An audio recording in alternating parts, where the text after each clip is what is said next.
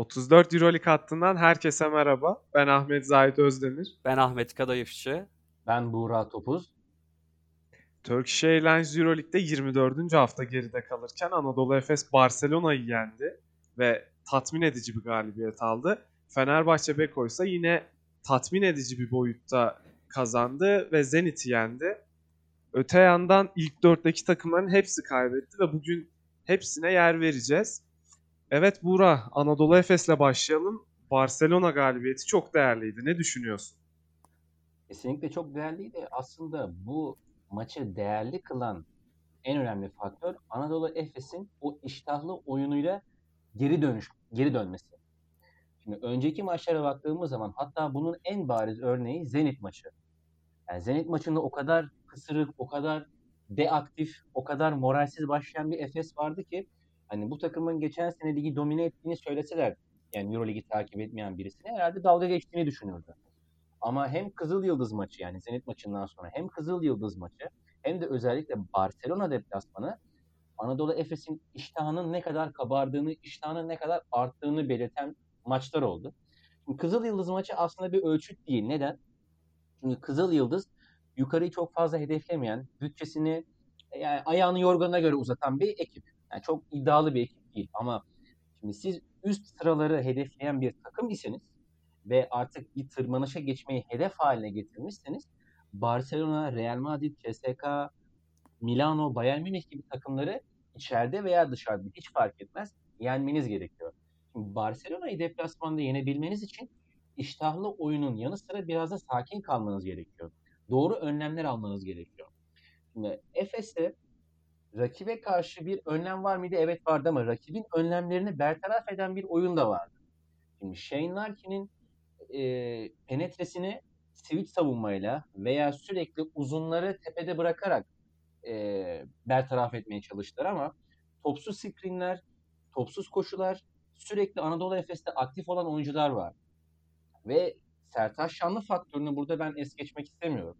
Normalde Bryant Dunstan bu takımın Tibor Plyce'a rağmen, yani Tibor Plyce varken de Bryant Dunstan bu takımın birinci uzunu iken Sertaş Şanlı üçüncü tercih olarak gözüküyor. Ama Sertaş Şanlı bu Barcelona deplasmanında hem işin hücum kısmında yani 12 sayı ve 8 rebound evet hücum kısmını çok vermiş ama savunma konusunda da bazen Brandon Davis karşısında çok akıllı bir şekilde ellerini yukarı kaldırıp silindirini bozmayarak Davis'in dengesini bozduğu anlar da oldu. Larkin çok iyi katkı verdi mi? Hayır. Ortalama bir katkı verdi. Ama yine de yeterliydi. Mistic zaten mükemmel oynadı. Muelman'ın rebound katkısı mükemmeldi. Ve her şeyden önemlisi. Bakın hani işin oyuncu kısmını konuştuk. Önlem kısmını konuştuk. Ama işin bence en önemli kısmı Halil Ergin Ataman'ın artık iştahlı bir şekilde bench'te reaksiyon göstermesi oldu. Yani en son acaba hangi maçta reaksiyon üzerine teknik faul yedi? Ben hatırlamıyorum. Hani araya o kadar uzun zaman girmiş. Hani sürekli bir e, motivasyon, hakemleri artık rahat bırakmama, varlığını hissettirme bu sahaya da yansıyor. Oyunculara da yansıyor. Oyuncuların iştahını da motivasyonu da aynı oranda arttırıyor. O yüzden Ergin Ataman'ın motivasyon olarak, mental olarak geri dönmesi sahaya olumlu bir şekilde yansıdı ve Anadolu Efes bu ilk dört takımın kaybettiği haftada çok önemli bir galibiyet alarak zirve için önemli bir sinyal vermiş oldu. Buğra ağzına sağlık. Çok güzel bir özet oldu. Ben de sen iştahlı oyun dedin. Ee, ben de yani Ergin Ataman'dan gireceğim. Ergin Ataman fabrika ayarlarına dönünce ortaya böyle bir şey çıkıyor. Özellikle Sertaç özelinde e, Asvel maçı kazanılırken deplasmandaki Asvel bir an farkı azaltır gibi oldu ve Sertaç o maçta sadece 2 dakika sahada kalmıştı. Bugün yanılmıyorsam e, Barcelona maçı da 25 dakikaya yakın oynadı. Daha fazla da oynamış olabilir. Yani Brandon Davis gibi bir hücum gücü varken Barcelona'nın Sertaç'ın pek faal problemine girmeden o savunmayı yapabilmesi çok önemliydi. Ki hücumdaki katkıları da çok önemliydi. Yani Sertaç çok hızlı oynadı. Pot altında çok önemli e, sayılar buldu. Yani Efes keşke tüm maçlarını Barcelona, Barcelona ile oynasa diyorum. Yani gerçekten çok önemli bir çıkıştı. Umarım Efes bu çizgide devam eder. Ee, Zahid'e vereyim sözü. Zahid sen neler düşünüyorsun Efes'le alakalı? Abi gir- girdiğiniz noktayı çok beğendim. Yani Buğra sonda sen başta. Ergin Ataman bir kere sonunda o eski mimiklerini, ciddi bakışlarını, gerektiğinde verilmesi gereken büyük reaksiyonları verdi bu maçta. En değerli şeylerden bir tanesi buydu. Ama bizim şimdi son olarak tahditli bölgede de biraz eğlence unsuru olarak kullandık. Anadolu Efes'in hep uzun transferi ihtiyacından bahsediyorduk. Aslında bizim unuttuğumuz e, bir nokta var veya çok üstünde durmadığımız. Sertaç Şanlı bu sene korona geçirdi. Ve Sertaç Şanlı geçen sene Dunstan sakatken Plyce'la birlikte aslında orayı çok iyi taşıyordu. Yani e, bi- biraz faul problemine giren bir yapısı var kendisinin. Onun haricinde gerçekten taşıyordu rolünü. Ve Barcelona maçında bunu göstermesi, bu sezonki o e, bir türlü öne çıkamaması üstüne işte Kimki maçında olsun, e, Kızıl Yıldız maçında olsun aslında biraz formu artıyor gibi görünüyordu ama bunu Barcelona deplasmanında yapıyor olması çok değerliydi. Benim de aklıma şunu getirdi. Alec Peters Anadolu Efes'teyken çok böyle katkı veren bir isim değildi ama geçtiğimiz sene Barcelona deplasmanında çok değerli bir katkı vermişti. Üçlükleriyle çok kritik üçlükler sokmuştu. Sertaç Şanlı kritik bir maçta böyle bir katkı verdi bence. Bunun sürekliliği e, tabii ki önemli ama her şeyden önemlisi o korona sürecinden sonra önce ritim bulabileceği maçlarda iyi oynadı. Şimdi de Brandon Davis gibi, Pierre Oriola gibi sert isimlere karşı asla geri durmadı ve en önemlisi 28 dakika sahada kalacak kadar e, az faul yaptı. Bu çok değerliydi abi. E, Sertaç'ın hakkını vermek lazım. Ben özellikle onunla başladım ama bu maçta çok öne çıkan bir unsur vardı. Son haftalarda e, dikkatinizi çekti mi bilmiyorum ama James Anderson'ın süreleri çok azalıyor. Anadolu Efes, yani Ergin Ataman ve teknik ekip 3 yaratıcıyla, yaratıcı oyuncuyla sahada kalmaya çok dikkat ediyor. Ve bu maçta tamamıyla tüm kadronun aslında Singleton'ın soktuğu şutlar olsun, Muerman'ın kararlı işte bazen sırtı dönük oyunu olsun, bazen rebound katkıları olsun, zaman zaman ettiği katlar olsun. Keza zaten Sertaç'ın oyununda 3 yaratıcıyla oynamanın etkisi çok büyüktü.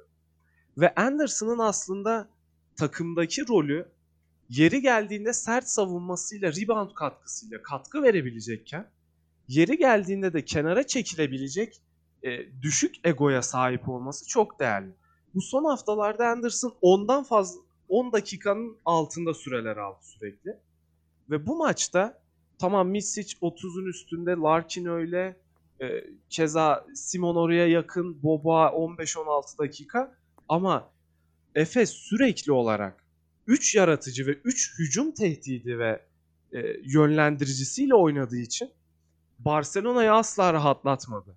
Ve şuna da dikkat etmek lazım. Barcelona'nın da aslında hücumda bence en büyük problemi buydu. Zaman zaman Kuric'in tehdidi öne çıktı. Mirotic'in tehdidiyle çok fazla sayı gördü potasında Efes.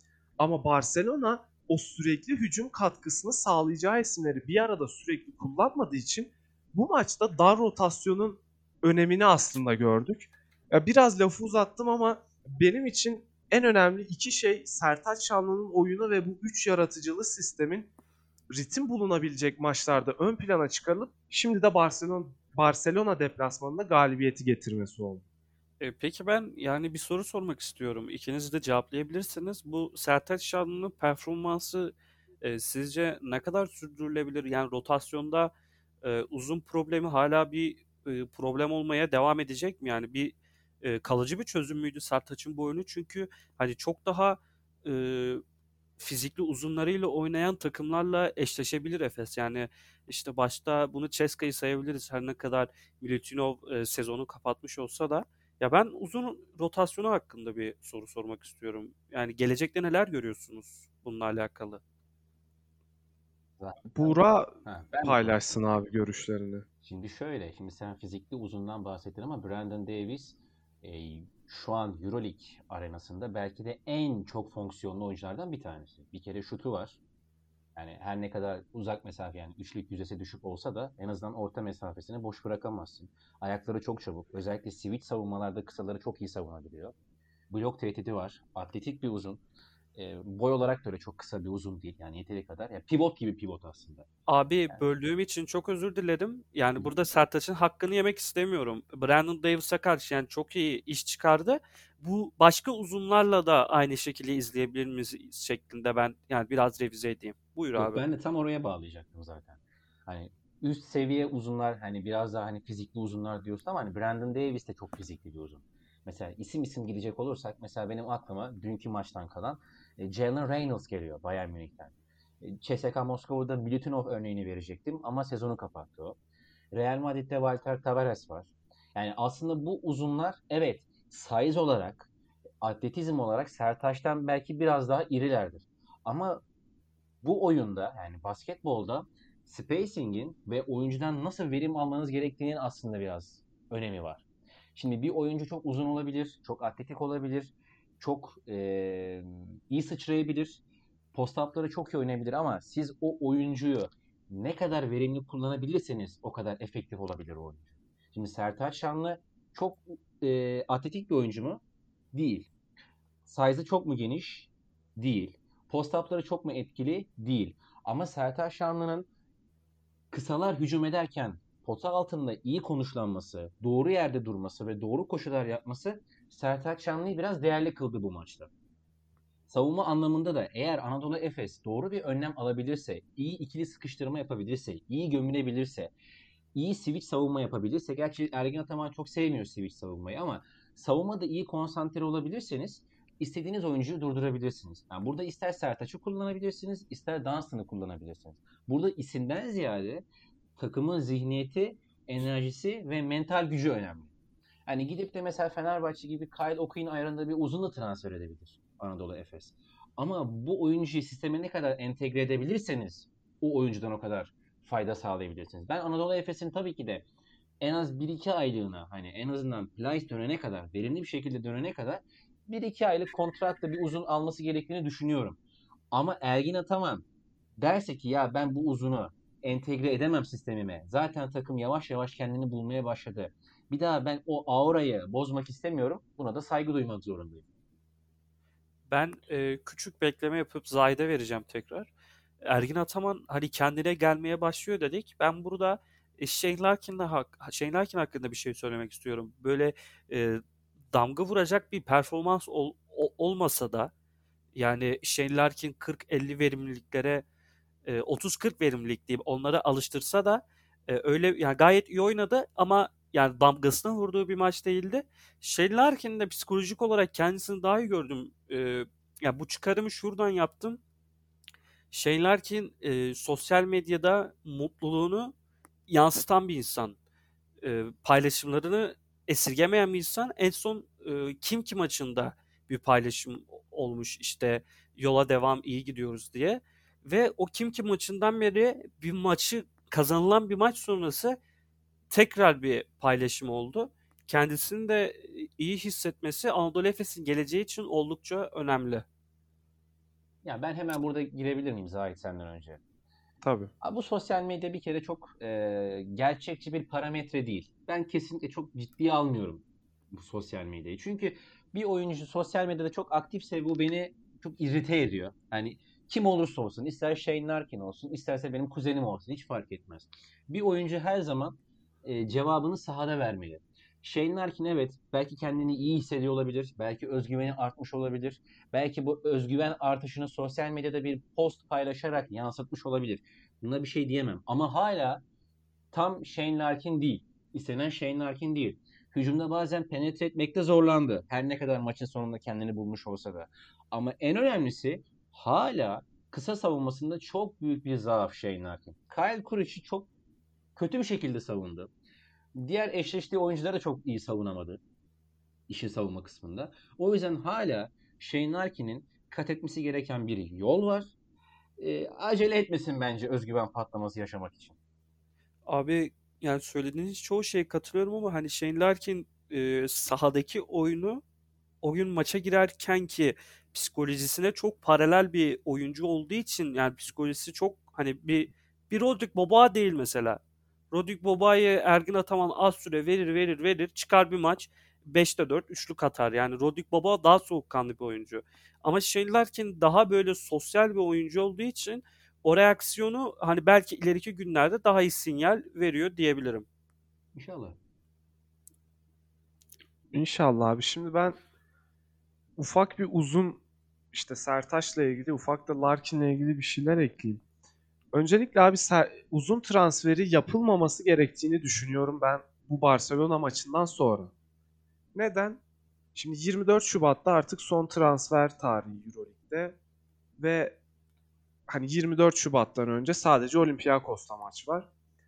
Şimdi düşündüğümüz zaman Sertaç Şanlı son maçlarda ortaya koyduğu performansla burada geçen sene Dunstan'ın yokluğunda yaptığı gibi bir katkı verebileceğini gösterdi. Eğer siz bir uzun transfer ederseniz yükselişte olan Sertaç'ın moralini bozarsınız, özgüvenini düşürürsünüz. Bu yüzden ben uzun transferi konusunda fikrimi değiştirdim aslında tamamen. Ha eğer eğer kötü devam etseydi o zaman olabilir derdim ama Sertaç'ın yükselişiyle birlikte ki Barcelona maçında bunu göstermesi aslında beni çok tatmin etti. Bu yüzden ben doğru bulmuyorum o transfer konusunu artık. Larkin konusunda da yani artık Larkin üstünden konuşmanın dahi yanlış olduğunu düşünüyorum. Zira Anadolu Efes'te bir takım oyunu olduğu zaman isimlerin e, ad, isimler ön plana çıkıyor. İşte zaten uzun isimler kısaların e, topu onlara işte tehditlerle ulaştırdıkları zaman uzun oyuncular ön plana çıkıyor.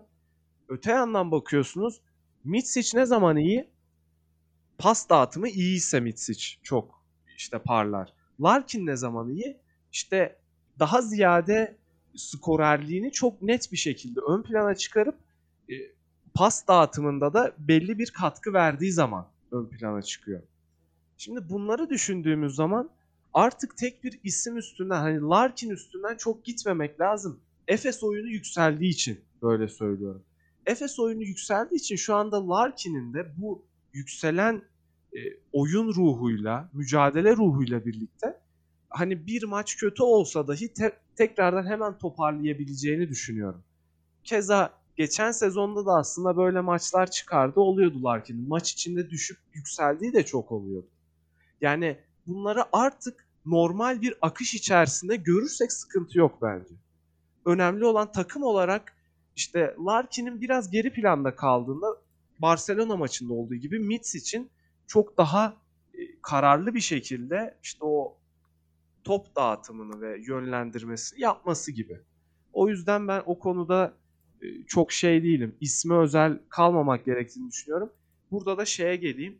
Ergin Ataman geri döndüğü için o ruhu ruhu bir anlamda sağladığı için ki hepimiz bunu söylüyorduk geçen haftalarda da. Ergin Ataman'ın o mimikleri ve jestleriyle geri dönmesi bence bu takım adına en olumlu şey. Bu saatten sonra da takımın ben daha ivmesini daha da artıracağını düşünüyorum.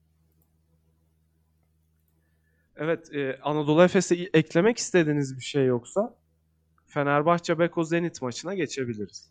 Ben son bir şey söylemek istiyorum. Hani bu galibiyette sezon bitmedi. Evet çok kritik bir galibiyetti. Gelecek adına umut verici bir galibiyetti. Ama Anadolu Efes için sezon bitmedi. Her şey daha yeni başlıyor. Telafi edilmesi gereken en az 4-5 maç var.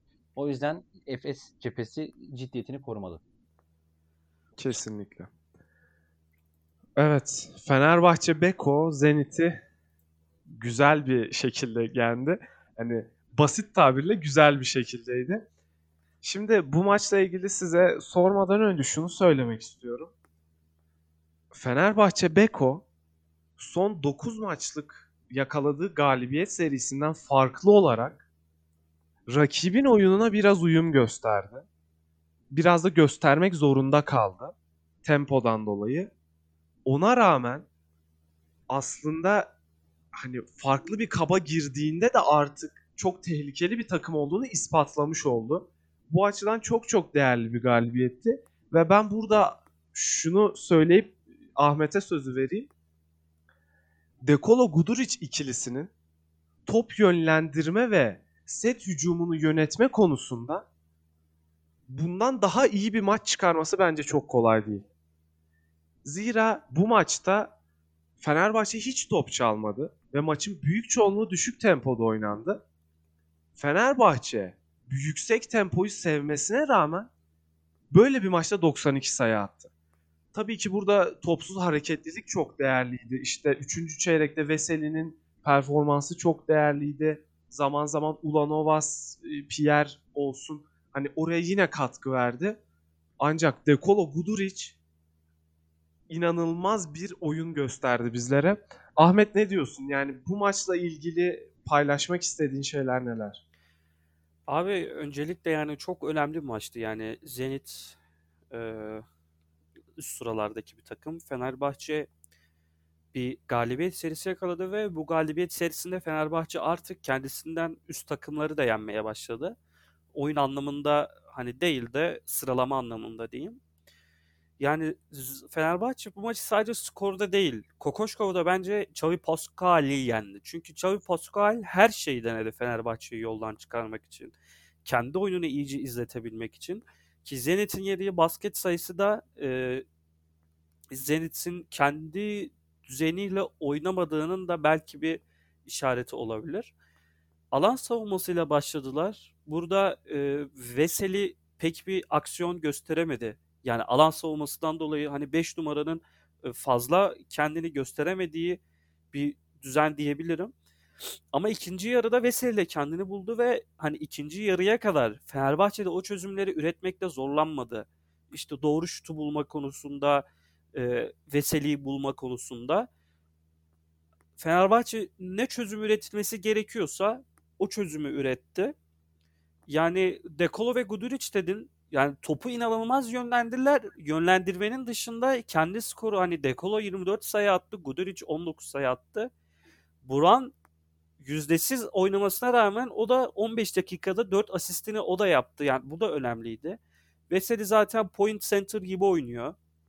Yani Veseli bu rolü iyice oturdu diye düşünüyorum. O da 4 asist yaptı. Yani önemli galibiyetti abi yani 9'da 9 yani ben bu noktaya geleceğimizi beklemiyordum açıkçası. Buğra sen ne düşünüyorsun abi? Ya ben aslında maç üzerinde şunu söylemek istiyorum. Hani Fenerbahçe üzerinde daha doğrusu yanlış söyledim. Dekolo çok ayrı bir oyuncu. Guduric çok ayrı bir oyuncu. Mesela ben Guduric gibi oyuncuları daha çok severim. Neden? Şimdi adam yaptığı şeyleri sahaya... Abi Sırp lafını böldüğüm için özür yok. dilerim. Yok yok valla şimdi ondan değil. Tabii ki de hani bir o, o faktörü tabii ki şey yapamam. e, göz ardı edemem ama işin yani milliyetçilik kısmından ziyade başka bir yere değinmek istiyorum. Şimdi Dekolo bakıyorsun maç içerisinde yaptıklarını hem rakibe hissettiriyor hem seyircilere hissettiriyor. Ya en azından ben öyle bakıyorum olaya. Adam şut atabiliyor, penetre edebiliyor. Savunmada mesela Sulukas gibi rakibin müdahalelerini hakeme göstermek için kafasını şöyle geri atıyor. Yani işin her türlü yönünü hem rakibe hem de seyirciye yansıtıyor, hissettiriyor. Diyorsun ki ya Guduric bugün hakikaten çok güzel oynadı. Hem işin savunma kısmında hem de hücum kısmında takır takır şutları da attı. Ama Dekolo mesela ben Dekolo'yu izlerken kendimi e, böyle anestezi almış bir hasta gibi hissediyorum. Yani neden? Adam mesela 24 sayı 7 asist yapmış. En son takip ettiğim kadarıyla o kadardı. Ben anlamadım o adamın ne kadar sayı attığını, ne kadar asist yaptığını. Yani uyuşuyorum adamı seyrederken. Ya bu adam ne ara 24 attı diyorum. Bu adam ne ara 7 asist yaptı diyorum. Böyle suya sabuna dokunmadan böyle takır takır işlerini hallediyor. Ben de bunu çok sevemiyorum hani. Bir oyuncu bir istatistik elde ettiği zaman bunu bana hissettirmeli, yansıt, yani yansıtmalı diye düşünüyorum. O yüzden Dekolo çok garip bir adam. Çok büyük yetenek. Yani tartışmasız çok büyük yetenek. Saf bir skorer. Böyle pirupak. Ama bana hissettirmiyor mesela o skorerliğini. Gudur işte tam tersi. Ya diyorum bugün de Guduric hakikaten çok güzel maç çıkardı diyorum. Ve gerçekten en kritik yerlerde. Hatta bir tane bir üçlüğü var. Ee, perdenin tersine giderken bir crossover yapıyor ve çok güzel böyle bir üçlük isabeti buluyor. Maçın ilk yarısındaydı herhalde. Dedim ya hakikaten mest oldum diyorum. Ama maçın en kritik noktası bence şuydu. 74-69'dan sonra Fenerbahçe çok güzel bir seri yakalıyor. Önce 8-0'lık bir seri yakaladı ve Xavi Pascual denen basketbol antrenörü e, mola almak zorunda kaldı. Sonra yine Fenerbahçe'nin o gidişatına engel olamadı. Her türlü numarayı denedi. Alan savunmasına geçti, eşleşmeliğe geçti. Böyle yalandan bir tam sahaya geçti. Hiçbir şey beceremedi. Basketbol antrenörü tırnak içerisinde. Ve Fenerbahçe çok güzel bir galibiyet aldı. Tebrik ediyorum Fenerbahçe. Abi şimdi şöyle bir şey söyleyeyim.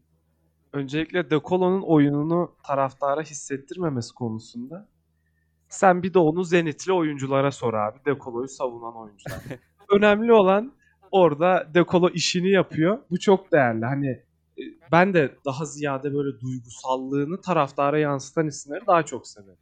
Ama De Colo işini yapıyor ve çok büyük eleştiri alsa da De Colo point guard değil falan dense de şu anda point guard gibi oynuyor. O seviyeye tekrar tekrar değil gelmiş oldu. Şimdi De Colo ile ilgili bunu söyleyeyim ama Dur, tırnak dur, içinde basketbol antrenörü Xavi Pascual'e geçmeden önce ufak bir ek- ekleme yapmak istiyorum Dekolo ile ilgili ama şimdi bak yalancı tavuk göğsü gibi duruyor. Tam guard değil Nando De Colo. Evet. Hani evet. şimdi tam guard diyenlere ben bir soru işareti koyuyorum. Hani gardımsı dersen tamam. Ama guard dersen işin rengi değişiyor Dekolo için. Onu e- ek- Yok. Ona ona katılıyorum ama şunu demek istiyorum. De Colo esasen point guard olmadığı için hala değil. e, bu takımda daha topu yönlendiren net bir guard'ın olması gerektiği yönünde eleştiriler vardı ya. Bu yönde de işte Alex Perez transfer edildi hatta. Şimdi bunun üstüne bu e, oyunun üstüne De Colo point guardlığı üstlendiği için son maçlardaki görüntüsü açısından söylüyorum. bu. Burada Guduric olmasa bunu yapamazdı. Bak bu noktada kesin. Ama Guduric'le birlikte o e, görevi iyi üstleniyor. Bu açıdan çok önemli bir cevap verdi herkese. En başta da Fenerbahçe'nin yükselişi için çok önemli bir adım atıldı.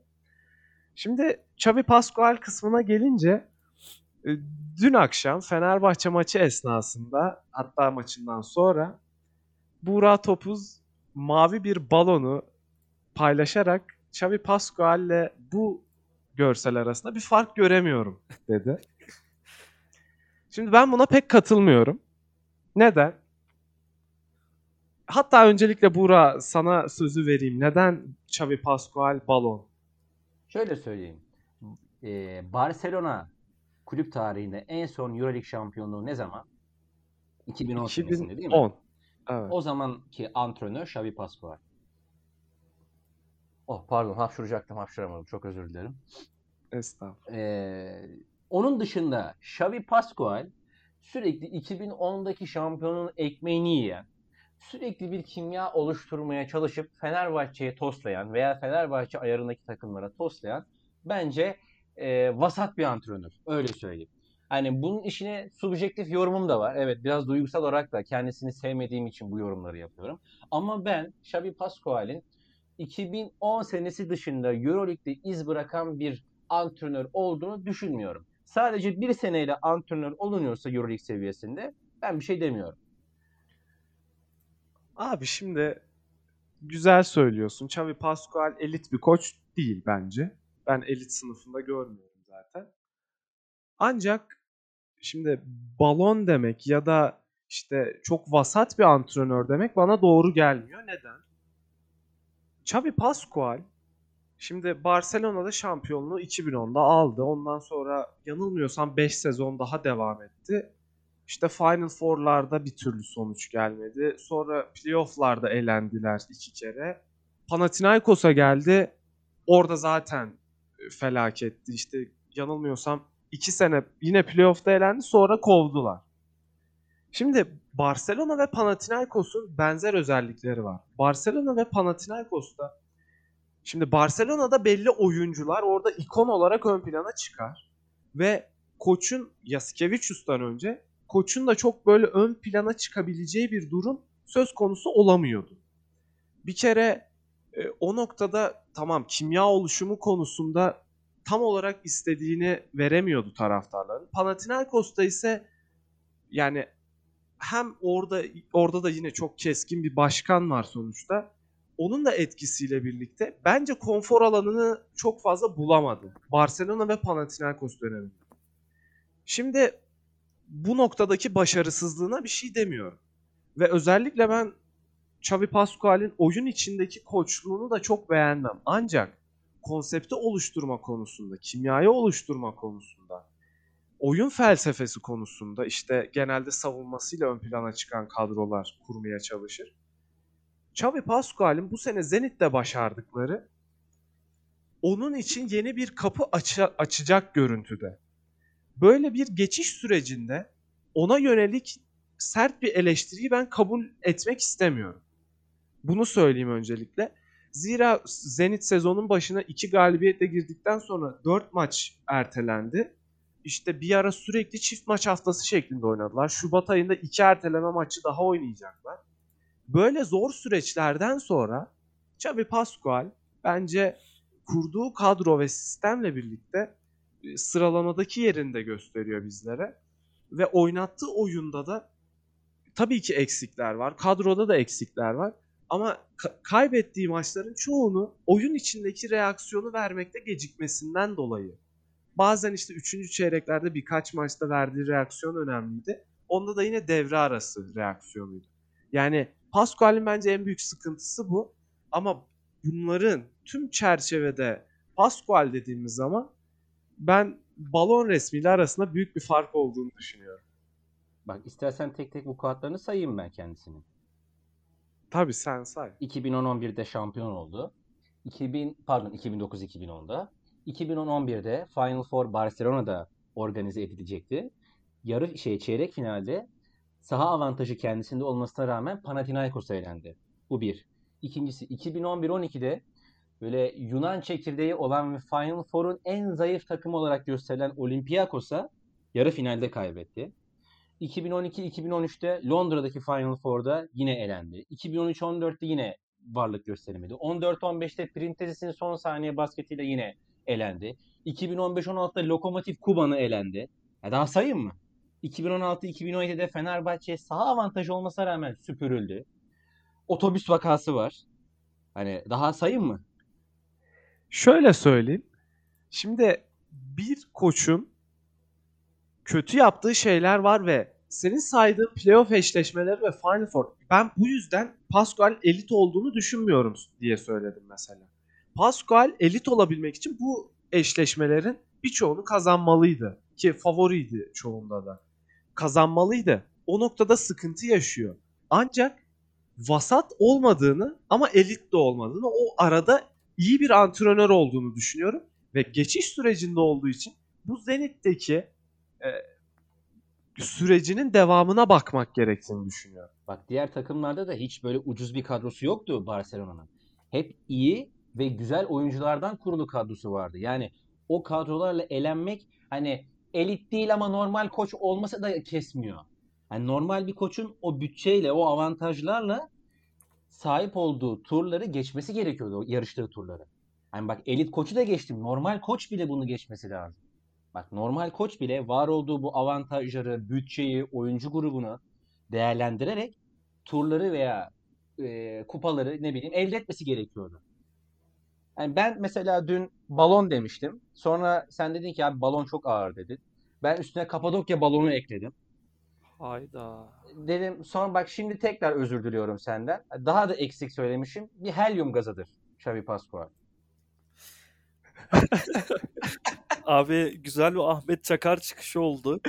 Ee, yani umarım bu koçlar hakkındaki görüşlerimiz devam eder diyeyim. Peki e, bu üst sıraları konuşalım isterseniz. Yani ilk dördün kaybetmesi, ilk 8 içinde 5 takımın kaybetmesi önemliydi. Ee, Zahit sen ne düşünüyorsun bu playoff hattı değil de daha üst sıralarla alakalı? Nereye gidiyoruz? Abi hani acaba Efes'le Fener ilk dörde mi girecek? Şimdi bu soru işaretinin oluşması bile iki takım içinde geçirdikleri bu sezonda çok çok değerli. Ama ben şuna değinmek istiyorum. E, Buğra o konuda fikrini belirtsin. Şimdi bu hafta 7 maç vardı ve 6'sını sıralamada daha düşük olan takımlar kazandı. Hatta Alba'da vermeseydi hepsini daha düşük olan takımlar kazanacaktı. Ben bu sezon herhangi bir maçı açtığım zaman bu bilinmezliği yaşamayı çok seviyorum. Özellikle e, sakatlıkların, koronanın seyircisiz oynamanın seyircisiz oynanmasının çok etkisi oldu elbette. Ama ben bu sezonla ilgili bunu söylemek istiyorum. Playoff hattıyla ilgili biraz Buğra'nın görüşlerini alalım. Şöyle dün biraz e, yorucu bir gündü benim açımdan. Okula gitmem gerekiyordu, malzemelerimi toparlamam gerekiyordu. Ve yorulmuş bir şekilde eve geldim. Dedim ki bu akşam benim akşamım. Ben böyle güzel bir şekilde Euroleague maçlarını seyretmek istiyorum. Hani Fenerbahçe maçının haricinde de benim en çok ilgimi çeken maç Yunan derbisiydi. Olympiakos Panathinaikos. Çünkü ben e, Yunan tarafındaki takımları çok sıkı bir şekilde takip ediyorum. Çok takip etmeye çalışıyorum. Diye. Ama Panathinaikos Nedovic olmadan Olympiakos'u yendi. Sonra kanalları bir gezdim. Aa baktım Bayern Münih Alba Berlin var. Bir tane daha Alman. Hani derbi değil de Almanya'nın önemli bir maçı. Alba Berlin 13-14 sayı önde. Sonra bir bakıyorum Asvel 3. periyotta geri dönmüş Milano'ya karşı. Öne geçmiş. Real Madrid Baskonya'ya bakıyorum. Baskonya vurup geçiyor Real Madrid'e. 20 sayı, 18 sayı falan bulmuş. Acaba diyorum, şimdi Zenit de kaybetmiş. O da üst sıra takımı. Acaba diyorum Euroleague'de bir değişim rüzgarı mı var? Hani balonlarla kaliteliler acaba ayrılıyor mu yavaştan? Kaliteli takımlar bütün handikaplara rağmen acaba kalitesini yavaş yavaş hissettirmeye mi başlıyor? Şimdi Efes hala benim için bir soru işareti. Çünkü Efes standart sapması aslında şu zamana kadar çok yüksek bir takımdı. Ama mesela Fenerbahçe bence ilk dörtte bitirecek. Ben öyle inanıyorum. Hatta kralıyla da iddiaya girerim yani. Ee, yavaş yavaş mesela puan durumuna baktığım zaman Bayern Münih dördüncü sıraya geçti ki ben onların da düşeceğini düşünüyorum. Real Madrid'in düşeceğini düşünüyorum. Şimdi burada iki tane spot açılıyor. CSK ve Barcelona bence yine hasbel kadar bir şekilde üst sıralarda kalacaktır. Ama şimdi 3-4'e şöyle bir iki Türk takımını yerleştirirsek o iki takım 3 ve 4. sıraya yerleşmenin gazıyla, motivasyonuyla bence Final Four'da yapar. Yani bu kadar da kesin konuşuyorum ben. Ama şimdi kesin konuşuyorum. Covid faktörü var, sakatlık faktörü var, formsuzluk faktörü var. Şimdi Efes çok çekti bundan. O yüzden Efes'e bir soru işareti e, koyuyorum. Şimdi Fenerbahçe'de Danilo Bartel sakat kazanmaya devam ediyor. Pardon Covid'li kazanmaya devam ediyor. Şimdi Pierre ve Gudur için durumu soru işaretiydi. Adamlar hop akşam maçta oynuyorlar. Yine takım kazanmaya devam ediyor. Ve Fenerbahçe'nin bundan sonra zor maç olsa bile hepsi içeride. Yani en fazla bir ya da iki maç kaybedebilir bence Fenerbahçe. Bundan yani bir 14-15 mağlubiyeti bence görmez Fenerbahçe Beko. O yüzden ben Fenerbahçe'nin yani dördüncü sırada bitireceğini düşünüyorum en kötü. Ama Efes ne yapar? E, artık ne kadar ivmeyi arttırabilir? Ne kadar bu mesajı rakiplerine verebilir? Gerçekten bilmiyorum. Hani totem motem değil. Gerçekten kestiremiyorum. Yani çünkü Barcelona maçında mağlubiyet çıksa ben şaşırmazdım. Ama bu kadar iştahlı bir oyun benim de artık geleceğe bakış açımı değiştirdi. Yani diyorum ya şu 3 ve 4. sırayı bir kapatabilirsek Türk takımları olarak yolun sonu Final Four olur. Ama çok fazla faktör var. Yani Fenerbahçe'nin ben yine her faktöre rağmen başarılı olacağını düşünüyorum ama Efes bir soru işareti bence. Ben de şöyle bir yorum yapayım. Bence de Barcelona orada bitirecek ama Ceska ile alakalı benim minik soru işaretim var. Çünkü e, Milutinov'un e, sezonu kapatması belki Ceska'yı 3'e 4'e hatta 5'e belki çekebilir. Real Madrid daha da aşağı düşebilir. Yani Baskonya karşısında hani maçı izlemedim ama hani öyle bir mağlubiyeti beklemiyordum. Real Madrid de bence artık kadro olarak e, pek e, oralara yetişemiyor. Yani kadro yeterli olamıyor. Evet oyunu işte Avalde zaman zaman çıkış yapsa, Laprovitola işte zaman zaman çıkış yapsa bile yani bir şekilde orası eksik kalıyor gibime geliyor. Hani bu durumda ben de Fenerbahçe ve Efes'in hani Efes'in bir maç eksiği var. Hani Efes'i de hani 6. 7. diyebiliriz. Ya bir şekilde böyle 3-4, 4-5 gibi hani böyle ard arda Fener ve Efes konuşulana gibi gibime geliyor. İki hafta sonra yani iki maç haftası sonra e, yanılmıyorsam e, Ataşehir'de Fenerbahçe Efes maçı var. Hani o maçı da merakla bekliyorum. E, şöyle bir e, Rus basketbol severlere kötü bir haberim var. Abi alt sıralardaki herkes kaybet e, kazandı. Makabi Kimki maçı oynansaydı belki Kimki de kazanacaktı. Ya bu tamamen kişisel bir yorum totem gibi. Mümkün değil. Mümkün değil. Abi onlar üzülmüştür. Sen emin ol. Kim ki bence ga- mağlubiyet elde edemediği için üzülmüştür. Abi öyle deme ya. Kimkinin 3.5 4.5 tane falan işte azılı taraftarı varsa onlar da üzülmüştür be. Ya Şived'in akrabasıdır onlar da ya. Abi yani öyle bir haftaydı ki belki kim ki bile bir şekilde mucizevi bir şekilde e, kazanırdı. Yani bunu inandığım için söylemiyorum. Yani alt sıradaki takımlar genelde kazandığı için söylüyorum. Buradan Zayde vereyim lafı. Abi son olarak eee, Anadolu Efes'in ve Fenerbahçe'nin çıkışını devam ettirmesini dileyeyim. E, ekleyeceğiniz bir şey yoksa programı kapatalım. Benim yok. Benim de yok abi. Evet, ağzınıza sağlık beyler. Ee, sevgili dinleyenler, bizi dinlediğiniz için teşekkür ederiz. Umarım keyifle dinlemişsinizdir.